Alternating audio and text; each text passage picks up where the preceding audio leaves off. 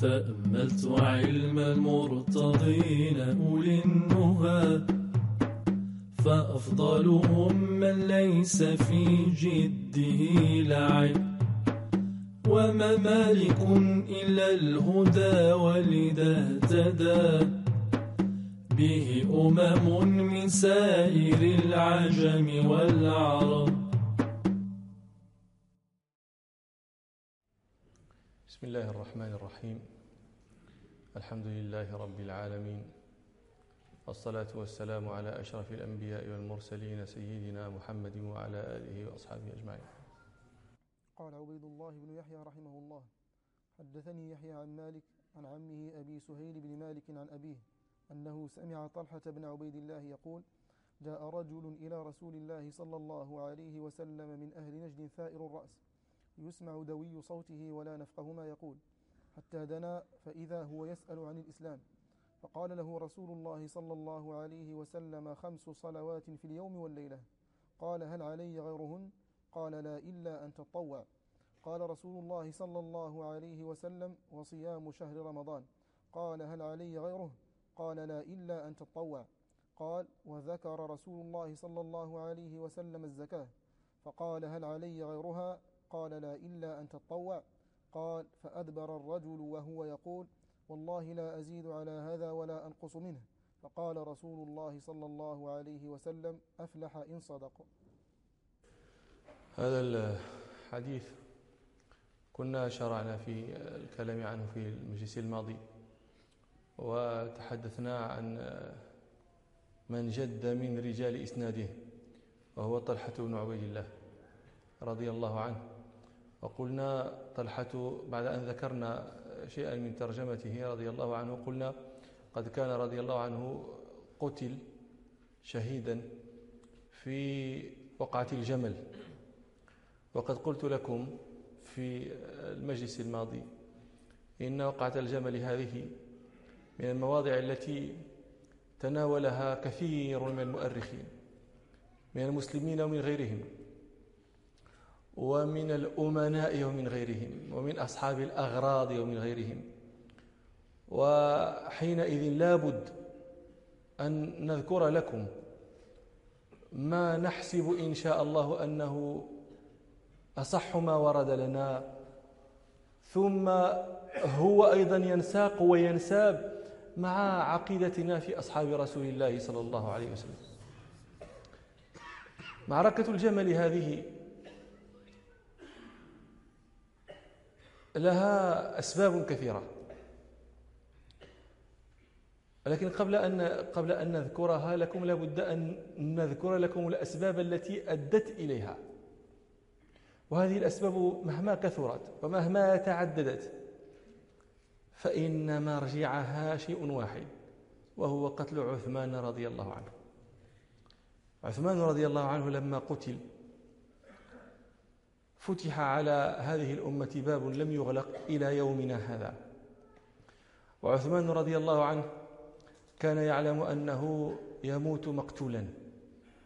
كان يعلم هذا علم يقين. حدثه به رسول الله صلى الله عليه وسلم. وحدث غيره به أيضا. وهذا المعنى مستفيض عن رسول الله صلى الله عليه وسلم أن عثمان شهيد مقتول. إما بالعموم يدخل مع غيره وإما بالنص عليه. فالعموم حديث تزلزل أحد. لما كان عليه رسول الله صلى الله عليه وسلم وأبو بكر وعمر وعثمان فتحرك أحد. فقال له النبي صلى الله عليه وسلم اهدأ أحد فإنما عليك نبي وصديق وشهيدان. النبي معروف هو صلى الله عليه وسلم. والصديق لا خلاف في أنه أبو بكر رضي الله عنه. والشهيدان عمر وعثمان. وأيضا هذا المعنى في حديث الصحيح أيضا لما لما كان النبي صلى الله عليه وسلم على حراء. وقد ذكرته لكم في المجلس الماضي.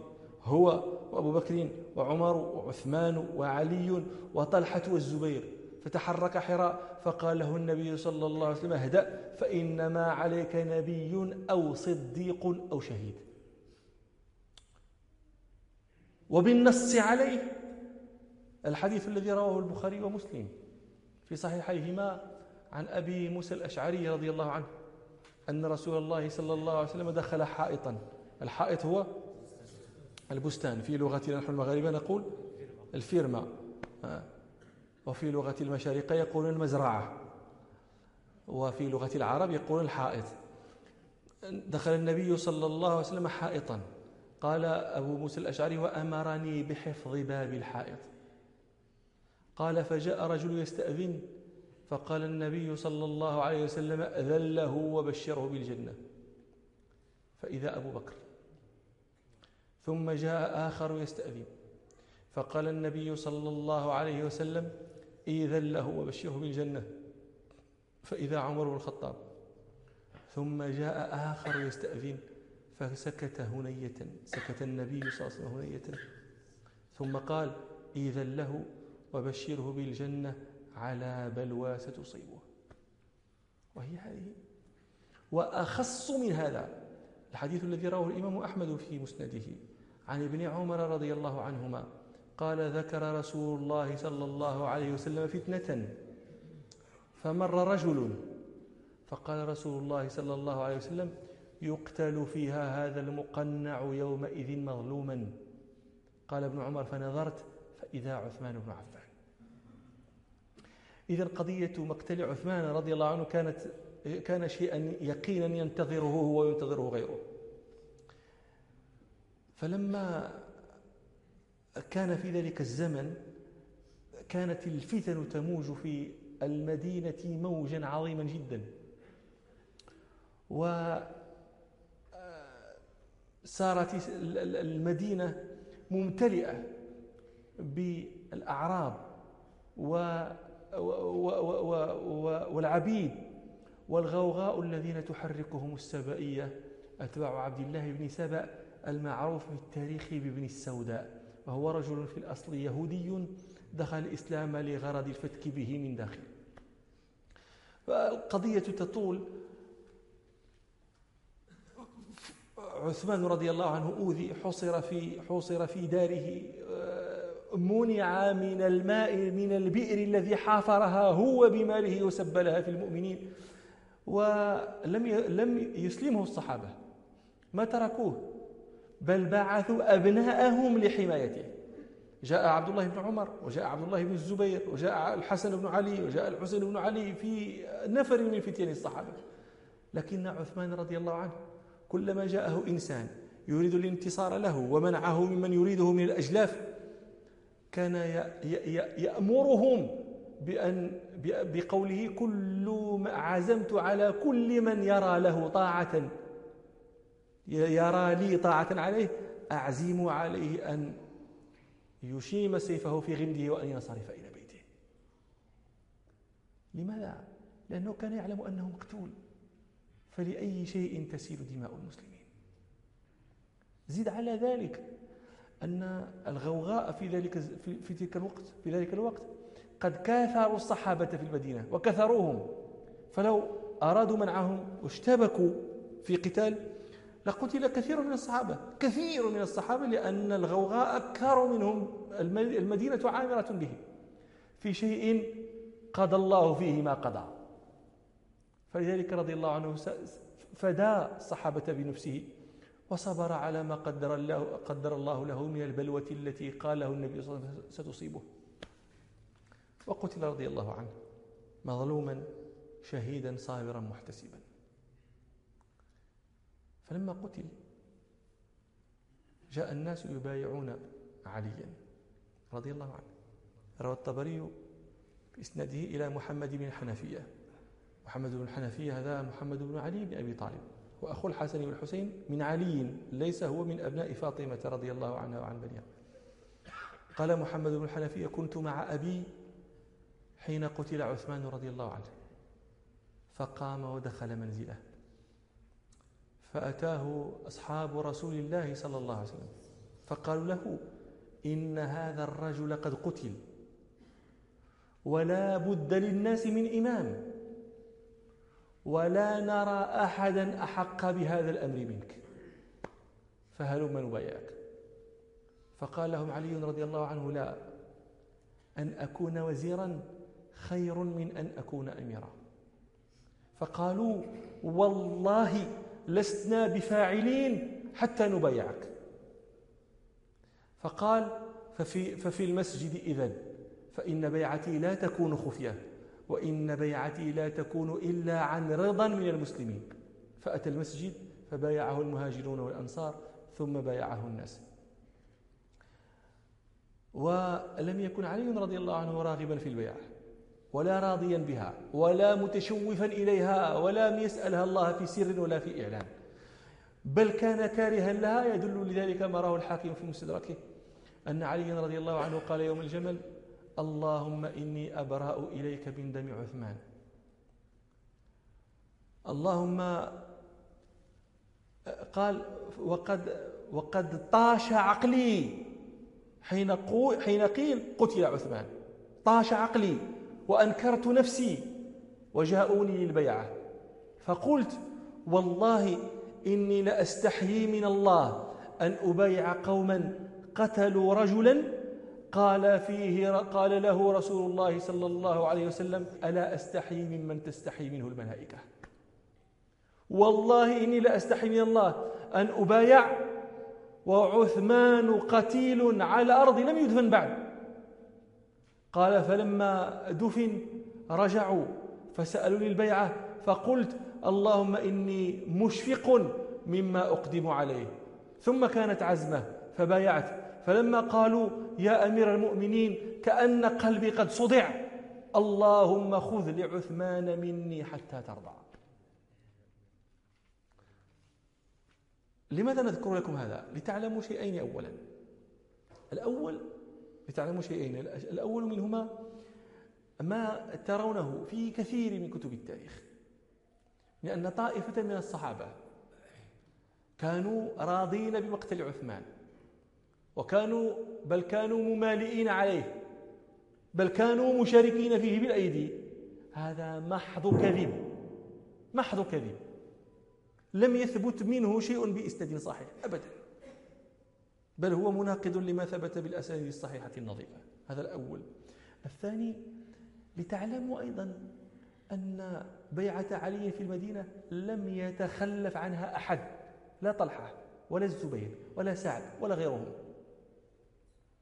أنتم واجدون في بعض كتب بل في التاريخ الطبري فما دونه روايات أن أن الزبير رضي الله عنه قال جاءني لص من لصوص عبد القيس فبايعت والسيف على عنقي. وطلحة يقول بايعت والسيف على رأسي. وكل هذا كذب. كل هذا ليس بصحيح. إما أسانيد منقطعة وإما مسلسلة بالضعفاء. بل لم يتأخر. نعم قد تردد بعض الصحابة في أن يبايع أولا لكن لما بايع الناس لم يتخلف أحد من الصحابة من صحابة رسول الله صلى الله عليه وسلم في المدينة عن البيعة تذكر ولا؟ في المدينة. الناس في الأمصار قصة أخرى. أما الصحابة في المدينة فلم يتخلف أحد. وعندما نقول لكم في كتاب الطبري فما دونه يجب أن تفهموا شيئا. قد يقول قائل منكم إذا كان هذا الشيء الذي تذكره أنت في الطبري فكيف يكون كذبا وزورا؟ وهل يخرج لنا الطبري الكذب والزور والبهتان أقول لكم جوابا إن الطبري رحمه الله لم يلتزم هو أن يخرج ما صح فقط. إنما يروي لك كل ما كان رائجا في سوق العلم في الأوساط العلمية كل ما يروج يرويه في كتابه ويرويه بأسانيده. وتنظر في الأسانيد. هذا هو. الطبري لا يقول لك أنا أروي الصحيح فقط وكل ما وجدته في كتابي من أحداث التاريخ فهو صحيح حق كائن. بل الطبري قد يروي الشيء ونقيضه. ولكن العمدة هو الطبري برئت ذمته لما أظهر لك الأسانيد وأن تنظر فيها. بويع لعلي رضي الله عنه. والمدينة مشتعلة بالفتن. وقتلة علي كثير في المدينة ولهم شوكة وقوة. ولا يستطيع علي في ذلك الوقت أن يقيم عليهم الحد لمقتل خليفة المظلوم. فجاءه يروي الطبري في تاريخه أن طلحة والزبير في نفر من أصحاب النبي صلى الله عليه وسلم أتوا علي رضي الله عنه بعد بيعته. وقالوا يا علي قد اشترطنا إقامة الحدود وإن هؤلاء القوم قد اشتركوا في قتل هذا الرجل. يعني يريدون إقامة الحد. فقال لهم علي رضي الله عنه يا إخوتاه والله لست أجهل ما تعلمون ولكن كيف أصنع بقوم يملكوننا ولا نملكهم؟ ها هم هؤلاء ثارت معهم عبدانكم وثابت إليهم أعرابكم وهم خلالكم يسومونكم ما شاءوا فهل ترون موضعا لما تريدونه من قصص هل ترون موضعا لقدرة عليه؟ قالوا لا. قال فوالله لا أرى إلا رأيا ترونه إن شاء الله. وكان علي رضي الله عنه يريد أن يؤخر هذا الشيء حتى تهدأ الأمور وتجتمع الكلمة وحينئذ يقتص من حينئذ يجيء طالب الدم. ربنا يقول ومن قتل مظلوما فقد جعلنا لوليه سلطانا. يجيء ولي عثمان المقتول المطالب الذي يطالب بدمه. ويحضر ويحضر علي حينئذ هذا المطلوب. وتكون المحاكمة على وجهها. ولذلك قال لهم إن هذا الذي ندعوكم إليه من إقرار هؤلاء يعني من عدم ترويعهم. هؤلاء القتلة هم معروفون. إن الذي ندعوكم إليه من إقرار هؤلاء هو خير من شر منه. لأننا إذا قمنا إليهم أنتم الآن عبدانكم معهم. وكان علي يريد أيضا أن يفرق عنهم ويخذل عنهم الناس. ولذلك كان يقول أول يريد أن قلت لكم هؤلاء السبائية معهم العبيد ومعهم الأعراب والناس كثير في المدينة ولا يمكن لا يستقيم أمر ما دام هؤلاء في المدينة. فأراد أن يخذل عنهم ويفرقهم. فخرج فنادى في الناس برئت الذمة من عبد لم يرجع إلى مواليه. يعني إذا وجد عبد يقال له أين أصحابك؟ أين مواليك؟ كذا كذا كذا برئت الذمة منه. يعني دمه هدر وبعد ثالثة يوم من البيعة خرج إلى الناس وقال أيها الناس أخرجوا عنكم الأعراب. ما يصنع الأعراب في مدينة رسول الله. ثم قال أيها الأعراب ارجعوا إلى مياهكم. المياه هي قبائلكم ودواويركم. ارجعوا إلى مياهكم. لكن ما الذي وقع؟ لم يرجع العبيد ولم يتفرق الأعراب. فلما رأى طلحة والزبير أن هذا الأمر لا يستقيم وأن هؤلاء القتلة شوكتهم تقوى وتشتد اقترحوا اقترحا على علي رأيا. قال له طلحة دعني آتي البصرة فلا يفجأك إلا وأنا في جيش. وقال له الزبير دعني آتي الكوفة فلا يفجأك إلا وأنا في جيش. يعني حينئذ نكاثر هؤلاء ونخرجهم ونقتلهم. قال علي رضي الله عنه لهما حتى أنظر. ولم يجبهما إلى طلبتهما. لماذا؟ لأنه كان يخشى إذا جاءت الجيوش إلى المدينة أن يصبح الاقتتال في حرم النبي صلى الله عليه وسلم. في المصطلح العصري أن تكون حرب أهلية في المدينة فكم تسيل من الدماء؟ وربما تنتهك الأعراض وتستحل المحارم. فأبى. فمرت أربعة أشهر منذ قتل عثمان وبويع علي رضي الله عنهما ولا يستطاع القصاص. والصحابة في نفسهم شيء من أن عثمان قتل بين أظهرهم وما كان يتصور أن يصل الأمر إلى القتل. ها هو محصور ها هو كذا وكذا ولكن ما تصور الناس أنه قد تصل يصل بهم الأمر إلى قتل الخليفة. ففي نفسهم على أنفسهم من هذا أمور. فجاء طلحة والزبير إلى علي رضي الله عنه قال وقال له إذا لنا أن نخرج من المدينة. فقال لهما علي رضي الله عنه سأمسك هذا الأمر ما استمسك؟ فإن كان ما لا بد منه فآخر الدواء الكي فخرج طلحة والزبير من المدينة وأتيا مكة. ما الذي يريدانه؟ هم يرون العجز في المدينة ظاهر. وأنه أولئك لهم شوكة وتغلغل في الجيش. من, من ذا يقدر الوصول إليهم أو إقامة الحد عليه؟ فأرادوا أن يطوفوا في الأمصار وأن يعني ينهضوا المسلمين في الأمة كلها إلى المطالبة بالقصاص من القتلة وحينئذ لا يقوى القتلة على مقاتلة الأمة كلها. فذهبوا إلى مكة وكان فيها في ذلك الوقت أزواج النبي صلى الله عليه وسلم. فأتيا عائشة وأراد أن أن تخرج معهم لأنها أم المؤمنين وسيراها الناس ويأتمرون بأمرها. وأرادت حفصة أيضا أرادت أن تخرج مع عائشة لكن جاءها عبد الله بن عمر وعزم عليها ألا تخرج. فلم تستطع أن تخالفه ثم فأتت عائشة فاعتذرت لها وما خرجت معها. ويذكر الطبري وغيره أن الزبير وطلحة قال لعائشة وكانت هي تريد أن ترجع إلى المدينة مع غيرها من أزواج النبي صلى الله عليه وسلم. فقال لها يا أم المؤمنين لا تأتي المدينة. واشخصي معنا إلى البصرة فإنا سنأتي قوما مضيعين وسيحتجون علينا ببيعة علي فتنهضينهم كما أنهضت أهل مكة ثم تقعدين. فإن كان الذي فإن كان الذي أردنا من الخير فالحمد لله. وإلا دفعنا في هذا الأمر ما استطعنا. ففعلت.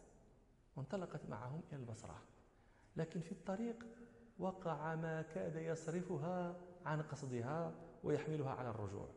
وهو ما يرويه الإمام أحمد بن حبان وغيرهما عن قيس بن أبي حازم قال لما أقبلت عائشة بلغت مياه بني عامر ونبحت الكلاب. قالت عائشة أي ماء هذا؟ قالوا ماء الحوأب. قالت ما أراني إلا راجعة. فقال بعض من كان معها بل تقدمين فيراك المسلمون فيصلح الله بك بين الناس. هذا هو الغرض هذا هو الغرض من إخراج عائشة. فقالت إني سمعت رسول الله صلى الله عليه وسلم يقول أيتكن تنبحها كلاب الحوأب؟ وأتاها الزبير والزبير زوج أختها وهو الذي حثها وغلب عليها حتى في في مسند الإمام أحمد أنها لما بلغت الحوأب ونبحتها الكلاب قالت إني راجعة. إن رسول الله صلى الله عليه وسلم قال إحداكن تنبحها كلاب الحوأب فقال لها بل, بل, بل تذهبين فيصلح الله بك بين المسلمين. وغلب هذا الاجتهاد عليها ورأت أن إن أصلح الله بها بين المسلمين فذلك خير عظيم لما يخشى على هذه الأمة من الفتوق التي تفتح والتي كان قدر الله وسبق في علمه أنها مفتوحة. فلما هم في طريقهم إلى البصرة في ذلك الوقت بلغ علي رضي الله عنه أن طلحة والزبير وعائشة ذهبوا قاصدين البصرة لتجييش الناس ولإقامتهم وإثارتهم للمطالبة بدم الخليفة المقتول. خليفة هذا ليس و... لو كان واحدا من الناس قال كان عمر رضي الله عنه يقول لو تمالأ أهل محلة أهل قباء وأهل المدينة على قتل رجل واحد. لا لا لا, لا, لا قتلهم جميعا إذا كانوا جميعا تشاركوا في قتله هذا رجل واحد من أبناء الناس. فكيف بقتل خليفة؟ ليس ليس شيئا هينا ثم ليس يظهر أن الأمر لا يظهر أفق قد يصلح أن يقام فيه الحد على هؤلاء لأن شوكتهم في ازدياد.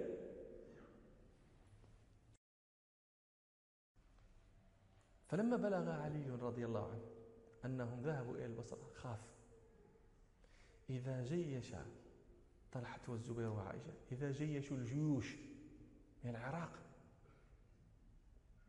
وأتوا بها إلى المدينة وهو معه جيش هذا فتن ستصطلم المسلمين.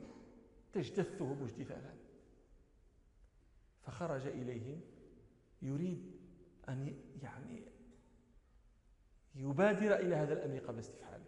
فلما وصل إلى موضع يقال له ذقار بعث القعقاع بن عامر رضي الله عنه وقال له اذهب إلى هذين الرجلين. وادعوهما إلى الألفة والاجتماع وعظم عليهما الفرقة. فذهب القعقاع رضي الله عنه إلى البصرة فبدأ بعائشة رضي الله عنها. فدخل عليها وقال لها أي أمة؟ أمة يعني أم أم وها السكت هذه. يعني كما يقول يا أمي أي أمة؟ ما أقدمك هذه البلدة. فقالت له أي بني؟ إصلاح بين المسلمين. فقال القعقاع فابعثي إلى طلحة والزبير حتى تسمعي كلامي وكلامهما. فبعثت إليهما. فلما حضرا قال القعقاع لهما إني سألت أم المؤمنين ما أقدمك إلى هذه البلدة? فقالت إصلاح بين الناس. فما تقولان أنتما؟ أمتابعان أم مخالفان؟ فقالا بل متابعان.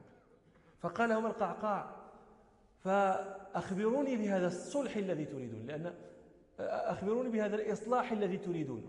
هي قالت له إصلاح. فقال له قال قعقاع أخبروني بهذا الإصلاح الذي تريدان. فإن رأيناه أصلحنا. فوالله لئن رأيناه أصلحناه ولئن أنكرناه لم نصلح. فقال طلحة والزبير دم عثمان. فإن هذا الأمر إن ترك كان تركا للقرآن وإن عمل به كان إحياء للقرآن فقال لهم القعقاع ها أنتم قتلتم قتلة عثمان من أهل البصرة لأنه لما أتوا البصرة عثمان تمالأ فيه. يعني أنا ما أريد أن أشرح الأوضاع بالتفصيل لكن عثمان الغوغاء الذين قتلوه منهم طائفة من بصرة ومنهم من مصر ومنهم أجلاف الأعراب ومنهم الكوفة وهؤلاء هؤلاء بحسب المدن الأمصار ثم بحسب القبائل منهم من مضر. ومنهم من ربيعة ومنهم من اليمن. وهم أوزاع اجتمعوا جميعا على الإفساد في هذه الأمة وقتل خليفتها. لما وصل طلحة والزبير إلى بصرة أخذوا بعد قتلة عثمان بن ست أخذوا ستمائة واحد وقتلوهم. لكن ما الذي وقع؟ قال لهم القعقاع ها أنتم قتلتم قتلة عثمان من أهل الأسرة قتلتم ستمائة فغضب لهم ستة آلاف. ترون المواقع. قتل هذوك وهم يعني مجرمون. لكن ما الذي وقع؟ لما لم يقع الحكم على وجهه في مجلس الحكم ويجيء الطالب ويحضر المطلوب والأمور كما كانت معهودة قتلوا غضب لهم أهلوهم من أهل بلدهم ومن, ومن عشائرهم. غضب لهم ستة ألاف. قال لهم القعقاع وتبعتم هذا الذي أفلت. يعني واحد أحدهم اسمه الحرقوس بن زهير. قال واتبعتم هذا الذي أفلت. فمنعه ستة ألاف. وأنتم أحميتم مضر وربيعة على حماية هؤلاء. فقالت له عائشة فماذا تقول أنت؟ فقال أقول هذا الأمر دواؤه التسكين. فإذا سكن اختلجوا. هؤلاء القتلة إذا سكن هذا الأمر وهدأت النفوس. اختلج أولئك. انتزعوا. واحد أجنتا أجنتا أجنتا. اختلجوا. ثم قال قال لهم فإن أنتم بايعتمونا. كان علامة خير وتباشير رحمة ودركا لثأر هذا الرجل وعافية لهذه الأمة. وإن أنتم أبيتم إلا مكابرة هذا الأمر واعتسافه. كان علامة شر وفوتا لهذا الثأر. فلا فكونوا مفاتيح خير كما كنتم تكونون. ولا تعرضون للبلاء ولا تعرضوا له فيصرعنا وإياكم. والله إني لأقول لكم هذا الأمر وأنا أخاف أن لا يتم حتى يأخذ الله حاجته من هذه الأمة التي قل متاعها ونزل بها ما نزل. فقالوا له قد أحسنت وأصبت المقالة فاذهب إلى علي فإن أتى وهو على مثل رأيك صلح هذا الأمر. فانطلق القعقاع إلى علي يخبره بجواب طلحة والزبير وعائشة. وفي ذلك الوقت القعقاع في البصرة جاءت وفود من البصرة إلى علي بذي قار وأخبروه أن القوم إنما رأيهم الإصلاح ولا يخطر القتال ببال أحدهم أصلا. فلما جاء القعقاع وأخبر عليا بالجواب بعث علي رجلين آخرين يستوثقان مما قال القعقاع فرجع إليه وقال له إن الناس يريدون الصلح وليس والأمر كما أخبرك القعقاع فماذا فعل حينئذ علي؟ استبشر خيرا وسر بذلك وسر القوم أيضا وأراد أن يرتحل بجيشه من ذقار إلى البصرة. وارتحل بالجيش ونزل بحيال جيش أهل البصرة وجيش علي فيه من اقتنع بوجهة نظر علي من القبائل من فيه من مضر وفيه من ربيعة وفيه من اليمن. وجيش الكوف البصرة جيش طلحة والزبير وعائشة فيه من اقتنع بقول أولئك وفيه أيضا من مضر وفيه من ربيعة وفيه من اليمن.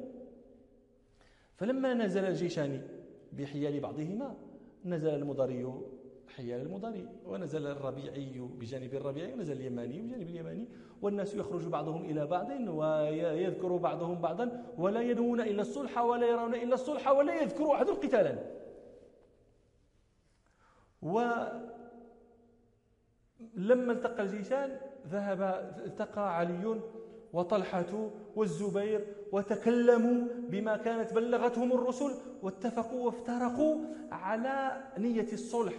وبعث علي بذلك إلى رؤوس أصحابه وبعث طلحة والزبير بذلك إلى رؤوس أصحابهما. والصلح سيكون. لكن أردت عمرا وأراد الله خارجه. علي رضي الله عنه لما أراد أن يرتحل ويذهب بجيشه إلى البصرة لما علم أن القوم مصطلحون حتما. نادى في الناس؟ قال رضي الله عنه ألا إني مرتحل غدا فارتحلوا. أي إلى البصرة. ألا لا يرتحلن أحد ألا لا يرتحلن معنا أحد. شارك في قتل عثمان دخل في قتل عثمان بشيء في أمور الناس. هذا لا يرتحل معنا. فلما كان الليل بات الناس فرحين مغتبطين مستبشرين. ناوين الصلح. وبات المتآمرون بشر ليلة باتوها قط. لأن الصلح ليس في مصلحتهم. فباتوا يتشاورون ليلتهم كلها. وقالوا قد اصطلح القوم. قالوا نية القوم فينا واحدة. من القوم؟ الجيشان جيش علي وجيش طلحة والزبير نية القوم فينا واحدة. وإن يصطلحوا مع علي فعلى دمائنا. إنه إذا اصطلحوا وهدأت الأمور. استطاع حينئذ يأتي يوم أجي أنت قتلت عثمان أنت قتلت عثمان. أنت قتلت يلا يا أيها الطالب بالدم وتقوم القضية ويقتلون حتما وقد كان بعض الناس جاء وأراد أن يثني الزبير عن الصلح. قد روى الإمام أحمد وغيره. أن رجلا أتى الزبير فقال له أقتل لك عليا. فقال الزبير لا. ثم قال له كيف تقتله معه الجنود؟ فقال له الرجل ألحق به فأفتك به. وهو ما فعل في هذه الأزمنة المتأخرة يأتي فيظهر أنه معه في جيشه من أشيائه حتى إذا صادف منه غرة قتله وانصرف. قال له ألحق به فأفتك به. فقاله الزبير إن رسول الله صلى الله عليه وسلم قال الإيمان قيد الفتك المؤمن لا يفتك. فلما تشاور أولئك السبئيون المتآمرون خططوا خطة إبليسية بل ما يظن أن إبليس نفسه يقع على مثلها. شوف الآن الجيشان واحد بحذاء واحد. وهؤلاء منهم المضاري وهؤلاء منهم المضاري وهؤلاء منهم الربيعي وهؤلاء منهم الربيعي وهؤلاء منهم اليمني ومن كل قبيلة فئة منها هؤلاء المدسون. فماذا قد فعلوا. شوفوا الخطة. ليقضي الله أمرا كان مفعولا. ذهب هؤلاء إلى جيش علي. وهؤلاء إلى جيش طلحة والزبير في ظلمة الليل وهؤلاء الذين من جيش علي بدأوا يقتلون في أصحابهم من جيش علي. وهؤلاء الذين في جيش طلحة والزبير بدأوا يقتلون في أصحابهم. فالليل ثار القوم الذين يقتلون. ماذا يحسبون؟ يحسبون أن العسكر الآخر نقض الصلح وأعمل فيهم السيف فراموا الدفاع عن أنفسهم. وكذلك الطرف الآخر لما أعمل فيهم السيف يحسبون أن العسكر الآخر نقض الصلح فقاموا يدافعون عن أنفسهم فاشتبكت. فلما أخرجت السيوف وبدأ الاقتتال خرج طلحة والزبير خرج يحاولون تسكين الناس. لأن القضية ستفلت. فشرع طلحة ينادي أيها الناس أيها الناس. وهم يركبونه ولا يسمعون. فلما يئس منهم قال أف ذباب طمع وفراش نار. وعلي في العسكر الآخر في أخريات الجيش يقول ماذا يقولون له القوم باغتونا؟ فجاء كعب بن سور. رضي الله عنه إلى عائشة وقال لها أدرك القوم قد أبوا إلا الاقتتال. فركبت رضي الله عنها هودجها جعلوها في هودجها وأركبوها الجمل وخرجت. فجعلت تصيح تخاطب الناس ولا يسمع أحد. فخرج كعب بن سور رضي الله عنه وقف بين الصفين وجعل يقول أيها الناس أنا كعب بن سور قاضي البصرة. هذا والمصحف في يمينه. وهذا كتاب الله. تعالوا إلى العمل إلى الحكم به والعمل به. فخشي أولئك المتآمرون وكانوا في مقدمة الجيشين. خشي أن يقبل الناس إلى دعوة كعب بن سور هذا. فرموه بنبي فقتلوه فمات رضي الله عنه والمصحف في يده. فلما رأت عائشة رضي الله عنها مقتل كعب بن سور ولما قتل كعب هذا رام السبئيون اتجهوا نحو جمل عائشة رضي الله عنها وأرادوا أن يقتلوها هي نفسها. فبدأوا يرمون الهودج بالنبال. فلما هي ما كانت تحسب أن في أمة زوجها صلى الله عليه وسلم من يجترئ على رميها بالنبال وهي أمهم جميعا وإنما تريد الإصلاح. فلما رأت ذلك جعلت تقول أي بني الله الله واذكروا الله يوم الحساب. ولكن من يسمع؟ فلما رأت أنه لا يسمع أحد ولا يستجيب لها أحد قالت الله اللهم لعن قتلة عثمان وأشياعهم.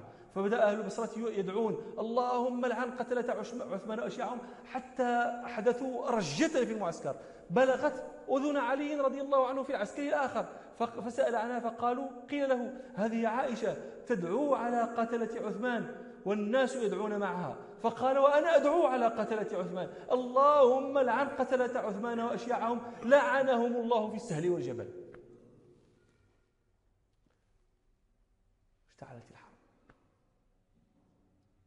واشتد الوطيس. وفات الصلح.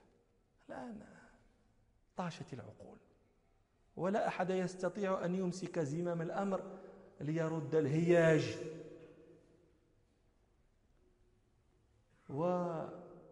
والهدف عائشة رضي الله عنها. فبكثرة ما رمي هودجها بالنبال صار كالقنفذ وسط المعركة وجيش البصرة محيط بجمل عائشة. لا ي... وعند الجمل اشتد في الحرب وحمي وطيسها. لا يأخذ بزمام بخطام الجمل أحد إلا قتل. يعني مقتلة رهيبة. عند جمل عائشة يحمون أمهم يخافون أن تصلها يد باطشة ظالمة. وعلي رضي الله عنه ينظر علم أنها أن الحرب لن تهدأ ما دام السبب قائما وهو عائشة في وسط المعمعة. وهؤلاء يريدون قتلها وهؤلاء يريدون حمايتها. طب لن يفر أحد ويترك عائشة. وما دامت عائشة هناك ستبقى الناس تقتتل. فدعا نفرا من أصحابه منهم محمد بن أبي بكر أخو عائشة رضي الله عنها وأمرهم أن يعرقبوا الجبل الجمل يعرقبوه يقطعوا قوائمه. فذهبوا واستطاعوا أن يصلوا الجمل وعرقبوه. فقطعوا فلما سقط الجمل أخذ هؤلاء الهودج وذهبوا به إلى معسكر علي وأدخلوه دارا آمنة. فلما نجت عائشة ورأى جيش البصرة أن عائشة خرجت من الخطر حينئذ فروا. ونادى حينئذ منادي علي رضي الله عنه ألا يتبع مدبر ولا يجهز على جريح. وانتهت الحرب. وكان من أول من قتل فيها طلحة بن عبيد الله رضي الله عنه والزبير بن العوام رضي الله عنه وفئة صالحة من الصالحين. وكان علي رضي الله عنه يمر يتفقد القتلى. فمر على طلحة قتيلا. فرآه طريحا على وجهه فجعل يمسح التراب عن وجهه ويقول يعز علي أبا محمد أن أراك مجدلا في الأودية تحت نجوم السماء. إلى الله أشكو عجري وبجري. يا ليتني مت قبل هذا اليوم بعشرين سنة. وكان هذا في سنة ست وثلاثين. وكان رضي الله عنه علي رضي الله عنه إذا ذكر هذا اليوم وذكر طلحة والزبير قال إنما نزل فينا قول الله تعالى ونزعنا ما في صدورهم من غل إخوانا على سرر متقابلين. وكانت عائشة رضي الله عنها تأسف لخروجها وكانت ودت أن لو لم تخرج أصلا لأنها رأت أن بسبب وجودها في ذلك الموضع يوم. لما نشبت الحرب قتلت مقتلة عظيمة من المسلمين فرأت مرة ابن عمر فقالت له لو نهيتني لانتهيت يعني لماذا أنت قلت لأختك ما لا تخرجي لماذا لم تذكر لي ذلك؟ لماذا لم تخاطبني بمثل ما خاطبتها به؟ فقال ولو فعلت لما خرجت. فقالها رأيت رجلا غلب عليك. فهو الزبير.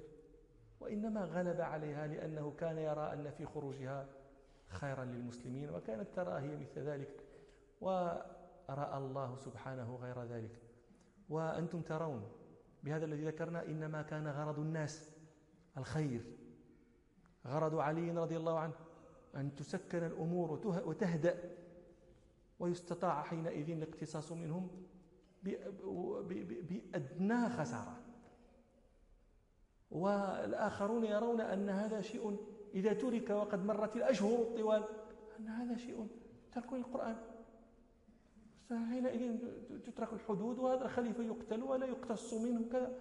فلا بد أن نقوم في هذا. ولذلك قال طلحة رضي الله عنه فيما رواه الحاكم في مستدركه لقد سبق مني في حق في أمر عثمان ما لا أرى كفارته إلا سفك دمي في طلب دمه